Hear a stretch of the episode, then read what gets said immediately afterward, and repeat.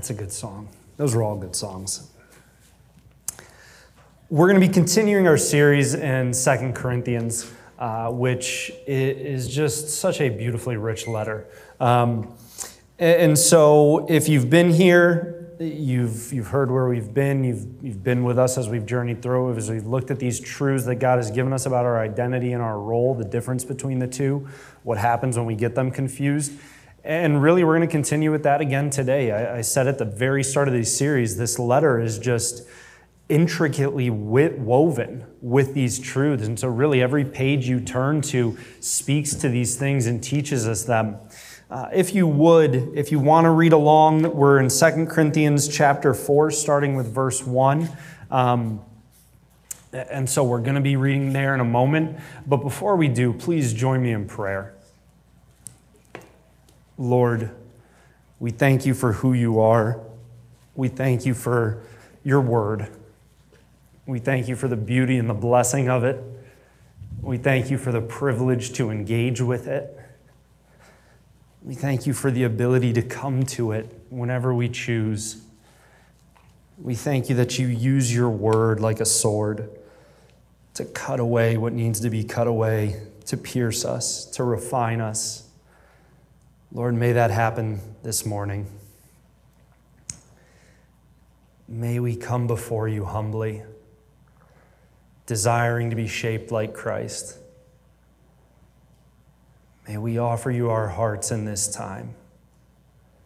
Lord, I give you these words. Make them holy.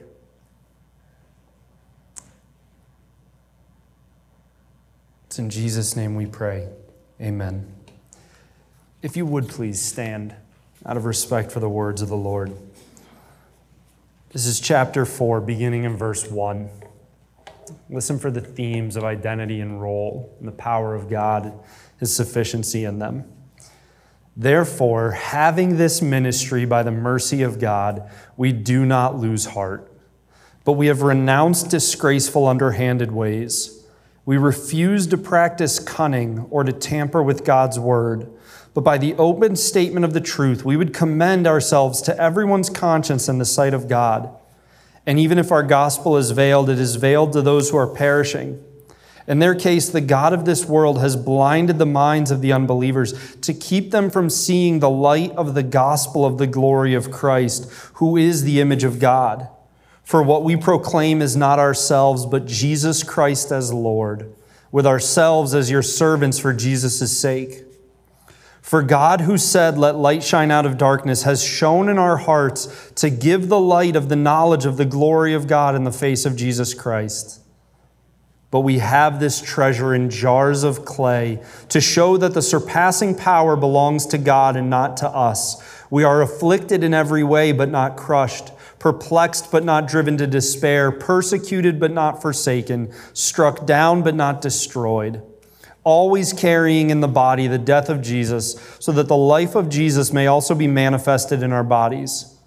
For we who live are always being given over to death for Jesus' sake, so that the life of Jesus also may be manifested in our mortal flesh. So death is at work in us, but life in you. Since we have the same spirit of faith, according to what has been written, I believed and so I spoke. We also believe and so we also speak knowing that he who raised the Lord Jesus will raise us also with Jesus and bring us with you into his presence. For it is all for your sake, so that as grace extends to more and more people, it may increase thanksgiving to the glory of God. You may be seated. We saw two important, important truths about our identity in Christ in that passage. And I want to very quickly address the verse that they are not in. Our identity is not afflicted, our identity is not persecuted, our identity is not perplexed. Those are things that happen to us, but that is not who we are in Jesus. This is who we are in Jesus as members of the new covenant. What did verse 5 say? Verse 5 says, For what we proclaim is not ourselves, but Jesus Christ as Lord, with ourselves as your servants for Jesus' sake. Your identity, if you are a believer, if you are a Christian, if you are born again, a member of the new covenant, your identity is Jesus' servant to everyone else in here. We've talked about this in multiple passages because the Bible spends so much time on this idea. Why? Because we all love ourselves way too much. We love our own ego.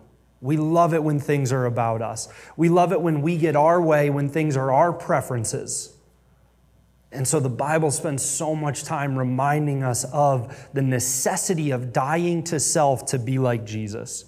So we're going to go through these verses very quickly.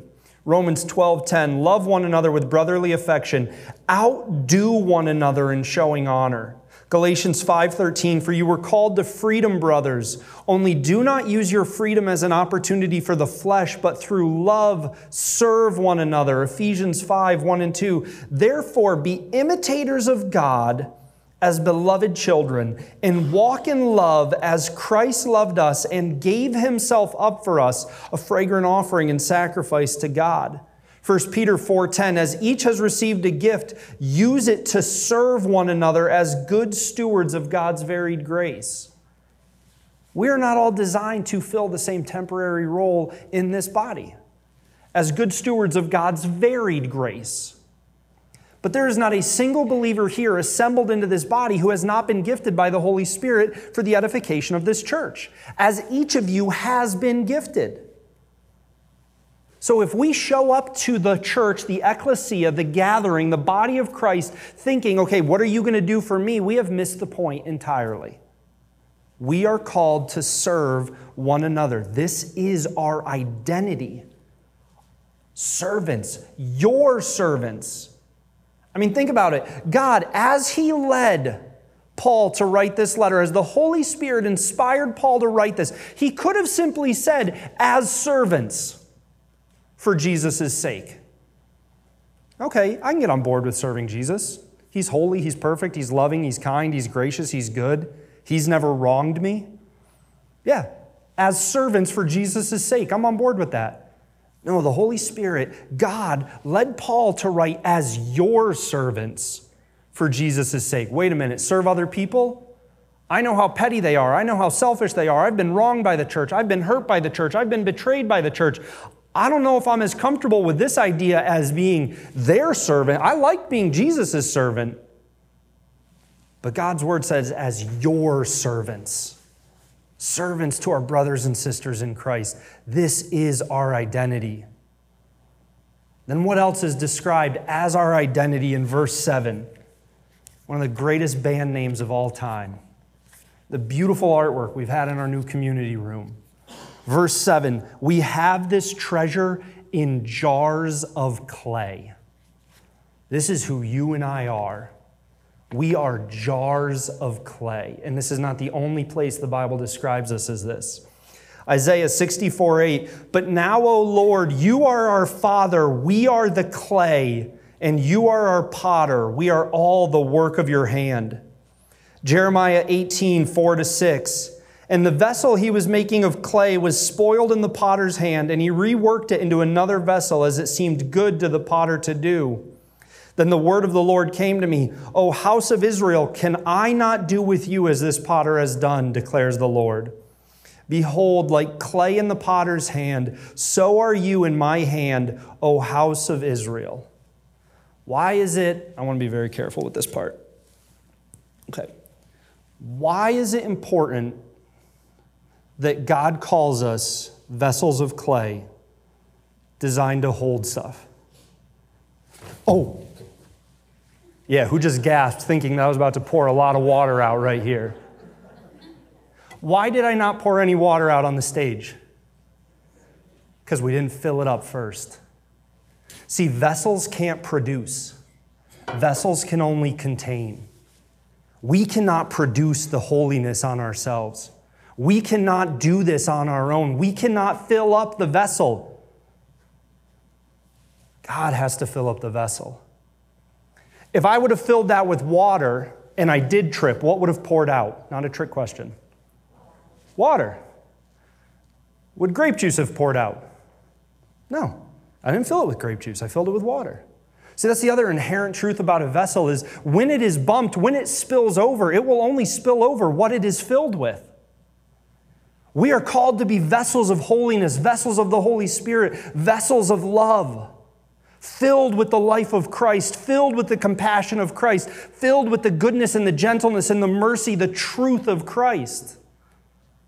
We cannot produce this on our own.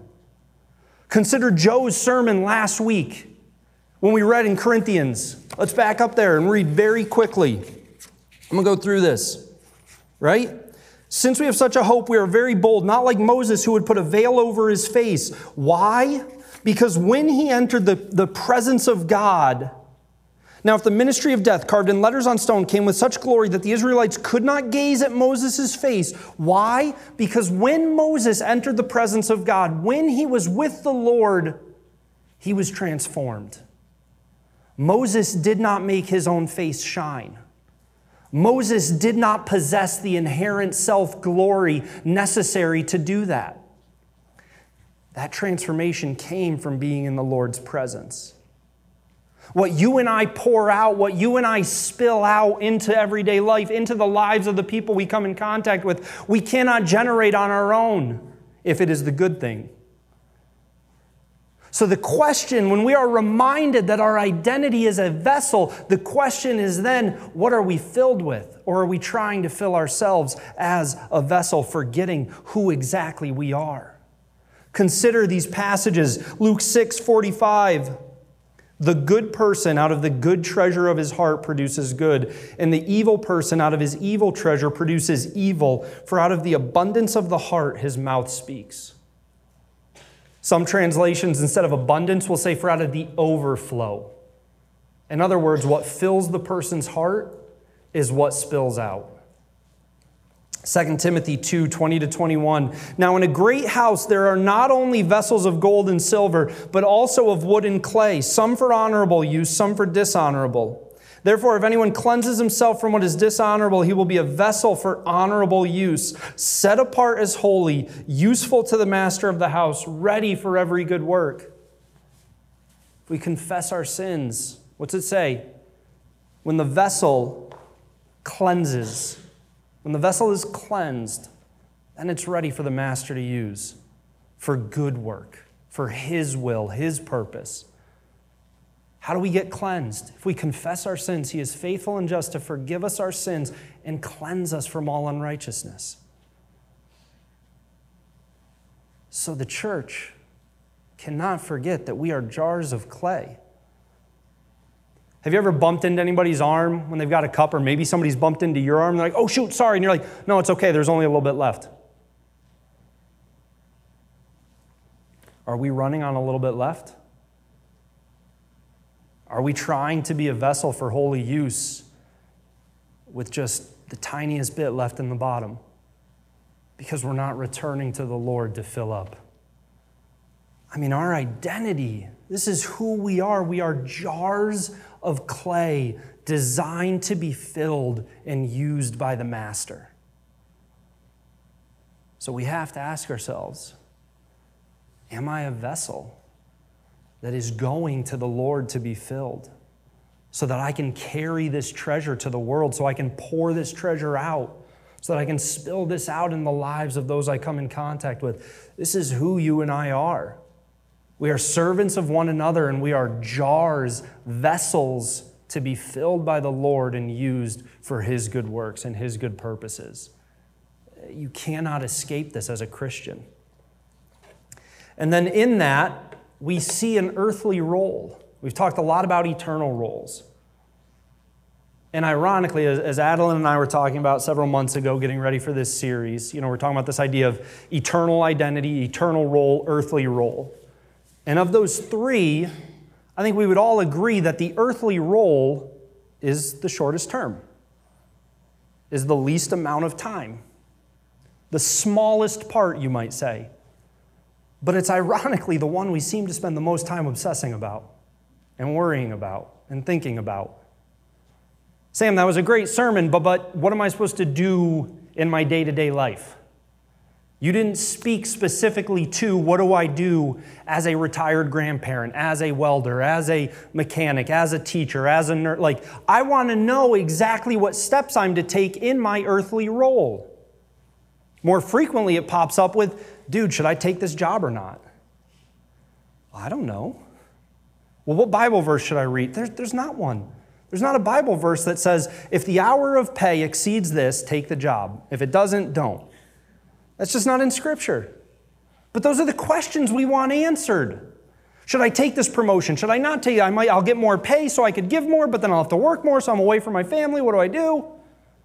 Should I move? Should I sell the house? Where should we live? Like, we want all these specific questions about our earthly roles answered. And really, we have to allow our eternal identity and our eternal role to define our earthly roles. So, whatever job you find yourselves in, it might be the greatest career you've ever had. You love it. Newsflash, it's temporary. It's going away. It's fading to dust. It's rusting as we speak. You're not going to do it forever because you're not going to live forever. So, whatever role you're in, it's temporary if it's earthly. But in that temporary role, in that earthly role, we are given by God how to behave in it, how to use it for His glory. Consider these verses. This is 5 and 6 and 13. Back in chapter 4, for what we proclaim is not ourselves, but Jesus Christ as Lord, with ourselves as your servants for Jesus' sake. For God, who said, Let light shine out of darkness, has shone in our hearts to give the light of the knowledge of the glory of God in the face of Jesus Christ. Verse 13, since we have the same spirit of faith, according to what has been written, I believed and so I spoke we also believe, and so we also speak. What are you supposed to do in your earthly role? If you believe, you're to speak. Done. Simple. Don't overcomplicate it. Now, whatever that detail might look like, that's up to prayer. That's up to figuring it out. I get it. If, if you work for the state, there might be restrictions on what you can do. My dad recently was looking at a career change. There was one option he was really intrigued by a counseling position where he could really be in a place to help a lot of people. As he was talking to him, it was very like he knew from the start that, hey, this was state funded, this was run by the state. And so my dad asked, you know, in counseling, would I be able to talk about Jesus? Would I be able to bring this up? And they were like, no, you wouldn't be allowed to do that. So he's like, okay, then I can't take this job because I believe and so I'm going to speak. If you work in a factory, speak. Speak to your coworkers. If you work remotely and you don't have coworkers, speak to your neighbors. If you work remotely and you live remotely and you don't have coworkers and you don't have neighbors, guess what? You better find a hobby and get plugged into the community because you've got to speak. That's what our role is meant to be. Because I believe, I speak. Now, I'm not saying this has to equivocate to like a Billy Graham crusade, right? Like you petition the boss, hey, every coworker needs lunch break at the same time so I can stand on a little platform and present the gospel. Don't get it twisted. What does it look like? It looks like proclaiming the love of Christ. It looks like proclaiming the peace of Christ. It looks like proclaiming joy. It looks like proclaiming hope, truth. One of the best compliments I've ever received, and I wrestled with sharing this story. Please understand, I'm, not trying to build myself up. I've said before, I won't ask you guys to do stuff I'm not willing to do. All right, so that's the only reason I'm sharing this story, I, I promise you. Something really bad happened with uh, a job where I was working at that between management and the employees. Management really messed up, mistreated the employees. The employees were ticked, they were all fired up. The talk is very angry. I walk into the room, like, hey, what are we talking about? They mention it. I open my mouth, and my one coworker goes, No, you don't get to talk right now. Because you're going to say something about respecting those in authority. You're going to say something about responding gently. You're just, we want to be mad you don't get to talk. That's what it looks like. Right? It looks like, hey, everybody's ticked. I'm going to speak peace. It looks like everybody's scared. I'm going to speak trust. It looks like everybody's lonely. I'm going to speak hope and love. So I believe, so I speak. We are all undeniably biblically called to proclaim the gospel of Jesus Christ, of salvation through Him and Him alone. And it is not a complicated message. It's not. Consider these verses. Acts 4 11 to 13, one of my absolute favorite passages in Scripture. So, what's happened in Acts 3 and 4, building up to this, is the apostles have been proclaiming Jesus. They get in trouble for it. They get brought before the leadership, before the authority. The authority's like, You're going to get punished if you continue to do this. What do you have to say for yourselves? What, what you, how are you going to respond to this? This is their response to the people, the opposition around them. And it only gets worse from here on out. The leaders only get more offended by this and more troubled with them. Acts 4 11 to 13. This Jesus is the stone that was rejected by you, the builders, which has become the cornerstone. And there is salvation in no one else, for there is no other name under heaven given among men by which we must be saved. What's the crowd's reaction to this? Aside from, from the anger of the leadership, but how else do they react to this? Now, when they saw the boldness of Peter and John and perceived that they were uneducated common men, they were astonished and they recognized that they had been with Jesus. I'm just a common person. So were Peter and John. I'm not theologically educated. Neither were Peter and John. I mean, of all the adjectives God could have used to describe them in this moment, he used uneducated and common. This was the crowd's perception of them. So before you start to listen to the enemy, when he tells you you're just an uneducated commoner, listen to God's voice who says that when uneducated common people speak up with boldness, the crowd realizes, oh, it's got to be Jesus. It's not a complicated message that we're called to proclaim. 1 Corinthians 2 1 to 2. And I, when I came to you, brothers, did not come proclaiming to you the testimony of God with lofty speech or wisdom, for I decided to know nothing among you except Jesus Christ and Him crucified. Believer, do you believe that sin was sending you to hell, that it earned you hell? Yes? Okay. Believer, you have professed to believe that Jesus died for those sins resurrected, rose again, and that by professing Him as Lord, confessing your sins, professing Him as Lord, that's the only way you get to heaven. If you can say those three sentences, you have every intellectual capacity to share the gospel. Paul says, I didn't come to you with lofty, fancy speech. I didn't come to you with 10 syllable words. Soteriology, ecclesiology, pneumatology. What's he talking about? You don't need to know to share the gospel. Paul didn't use the big fancy words. He says, No, I resolved to know nothing other than Jesus Christ and Him crucified. So our earthly role is not convoluted, it's not tricky, it's not hard to puzzle out. I believed, so I speak. This is what God lays out for us in His Word in this passage of Second Corinthians. You can all do it.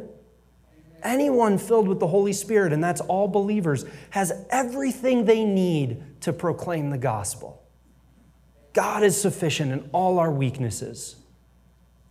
I promise you that He has gifted you and equipped you for this purpose as a believer, filled with His power.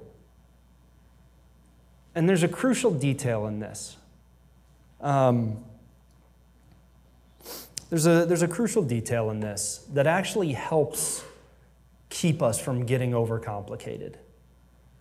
It keeps us from messing it up, from missing the point, and trying to hide behind smoke screens and goofy illusions. And that's what's also laid out in Scripture a non negotiable part of this in our role. Verse 2 We have renounced disgraceful, underhanded ways. We refuse to practice cunning or to tamper with God's word. But by the open statement of the truth, we would commend ourselves to everyone's conscience in the sight of God. We're not called to alter the message to make it more appealing. Imagine this scenario with me.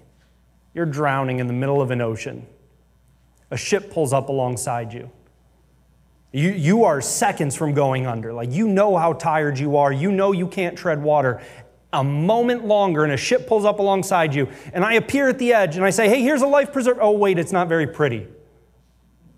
It's kind of cracked. Like, do you care?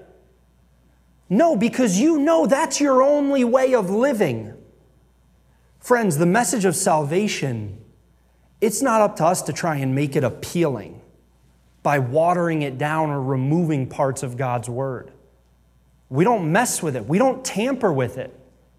It's the message of life. I mean, think of the arrogance that we have to possess as the church to say, we know how to communicate this message better than God does. You know, if God would have checked with us, we would have told him that, hey, those three chapters are going to make it hard for people to listen. Don't include those. I mean, the hubris that has poisoned us to where we play games with the gospel, to where we pick and choose the passages of the Bible that we like and avoid the ones that are hard to understand that require a little bit of work. We don't mess with Scripture. We cannot tolerate teachers who do. The reason false teachers have a platform is because we give it to them. If we would stop buying their books, if we would stop listening to their podcasts, their platform would go away. But we have been called to renounce cunning to turn away from tampering with God's word. We commend the full truth of it, start to finish, Genesis to Revelation. This is the word of God. I don't know better than him. I am not going to add from it or take away from it. This is our call. Consider these passages. Galatians 1:10 For am I now seeking the approval of man or of God? Am I trying to please man? If I were still trying to please man, I would not be a servant of Christ. 2 Timothy 4, 3 to 4. For the time is coming when people will not endure sound teaching, but having itching ears, they will accumulate for themselves teachers to suit their own passions and will turn away from listening to the truth and wander off into myths. He's talking about the church. I mean, consider how many times the church is given admonition and guidelines on how to identify false teachers within their own ranks. Scripture is the basis of all church practice and doctrine. Scripture must be the only standard by which we compare church practice and doctrine, the only means by which we evaluate it. We do not go beyond it, we do not shrink back from it. Second Thessalonians 2:15 So then brothers stand firm and hold to the traditions that you were taught by us either by our spoken word or by our letter 1 Timothy 3 14 to 15. I hope to come to you soon, but I am writing these things to you so that if I delay, you may know how one ought to behave in the household of God, which is the church of the living God, a pillar and buttress of the truth. 2 Timothy 3 14 to 15. But as for you, continue in what you have learned and have firmly believed, knowing from whom you learned it, and how from childhood you have been acquainted with the sacred writings, which are able to make you wise for salvation through faith in Christ Jesus. Titus 1 9, talking about the qualifications for an elder, a pastor of the church. He must hold firm to the trustworthy word as taught, so that he may be able to give instruction in sound doctrine and also to rebuke those who contradict it. We refuse to practice cunning. We refuse to tamper with God's word. So when our coworkers, when our neighbors, when our family members, when our friends ask us about the hard passages, we don't say, well, that's kind of the part of the Bible that we don't really talk about. Ah, you didn't. Eh, shove it in the closet. Let's go back to focus on the easy stuff. No. Our eternal identity is a servant and a jar. Neither of those have the authority to make decisions. We are filled with the Holy Spirit. We are filled with the love of Christ. We are filled. What did it say in 2 Corinthians? We carry with us the death of Christ so that we also carry with us the life of Christ. This is what we proclaim without apologizing for it. Yes, hell's real. I'm not sorry. I don't want people to go there. I grieve that I can think of people in my own life who, by all accounts, seem to be headed there. But I will not apologize for its existence, for its reality. Jesus is the only way. Amen. Would it be easier, according to our standards, if there were multiple ways? Well, yeah, if I'm grieved by the reality of hell, it'd be great to think that people I like, all they have to do is give 10 bucks to Salvation Army and hey, you're going to heaven. But Jesus is the only way to heaven. I'm not going to apologize for that. Amen. Neither can the church. What we can do, what we must do, is embrace our identity as servants, embrace our identity as vessels, be filled with the power of the Holy Spirit, be filled with the love of Christ, be filled with the compassion of Christ, be filled with the truth of the gospel, and proclaim it and pour it out every moment of our short, short lives on this earth. That is our identity. That is our role. That is what Scripture lays out. And a beautiful, beautiful detail in Scripture that we've talked about numerous times is that it is one cohesive, coherent proclamation.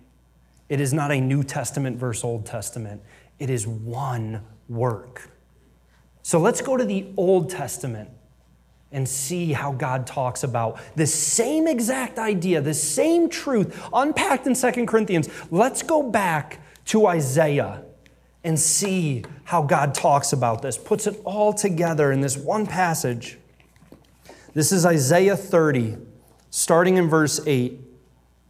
And now go, write it before them on a tablet, and inscribe it in a book, that it may be for the time to come as a witness forever for they are a rebellious people, lying children, children unwilling to hear the instruction of the Lord. Okay, so we have people unwilling to listen to God. What do they say? What does God say they say instead? They say to the seers, Do not see, and to the prophets, Do not prophesy to us what is right. Speak to us smooth things, prophesy illusions. Leave the way, turn aside from the path. Let us hear no more about the Holy One of Israel. Therefore, thus says the Holy One of Israel, because you despise this word and trust in oppression and perverseness and rely on them, therefore this iniquity shall be to you like a breach in a high wall, bulging out and about to collapse, whose breaking comes suddenly in an instant. Its breaking is like that of a potter's vessel that is smashed so ruthlessly that among its fragments not a shard is to be found with which to take fire from the hearth or to dip up water out of the cistern. For thus said the Lord God, the Holy One of Israel In returning and rest you shall be saved, in quietness and in trust shall be your strength. But you were unwilling and you said, No. What's it say in Isaiah? The people didn't want the truth, they didn't want the hard truth. They said, No, no, no, prophesy to us illusions. Tell us what's smooth. Tell us what's easy. What's the result of that? A breaking of the vessel that leaves it pointless. It says, Not a single shard is to be found with which to scoop up water. Then you look at Second Corinthians where when you have a vessel built on truth, It is ready to be filled and used by the Master. God could not be more clear on our identity and our role. The question then remains will we submit to it? Will we line up under his authority? Will we say, yeah, ego aside, I'm their servant, I'm your vessel. Fill me and use me. As we consider this this week, let's apply the Acts model adoration, confession, thanksgiving, supplication. How does this passage in 2 Corinthians lead you to pray? For further thought, we're going to read Acts 20 and 1 Corinthians 1. Look for these themes, look for these ideas. We're going to continue to meditate on, we're going to continue to internalize Acts 2:42. And then the reflection, what are you filled with? When life bumps you, what spills out? When someone wrongs you, what spills out?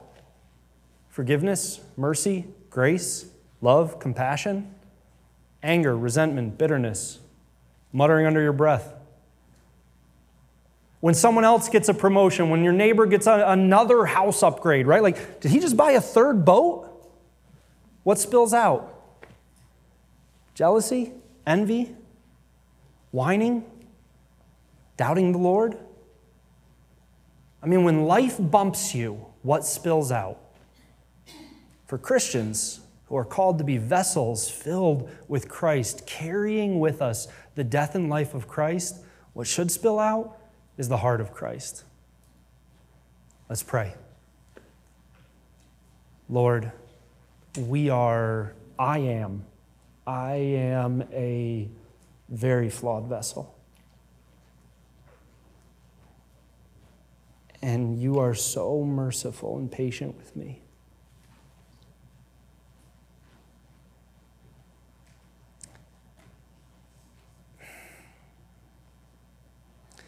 I, I, I don't know why. I know why. I know, I know you love us. I know you love me.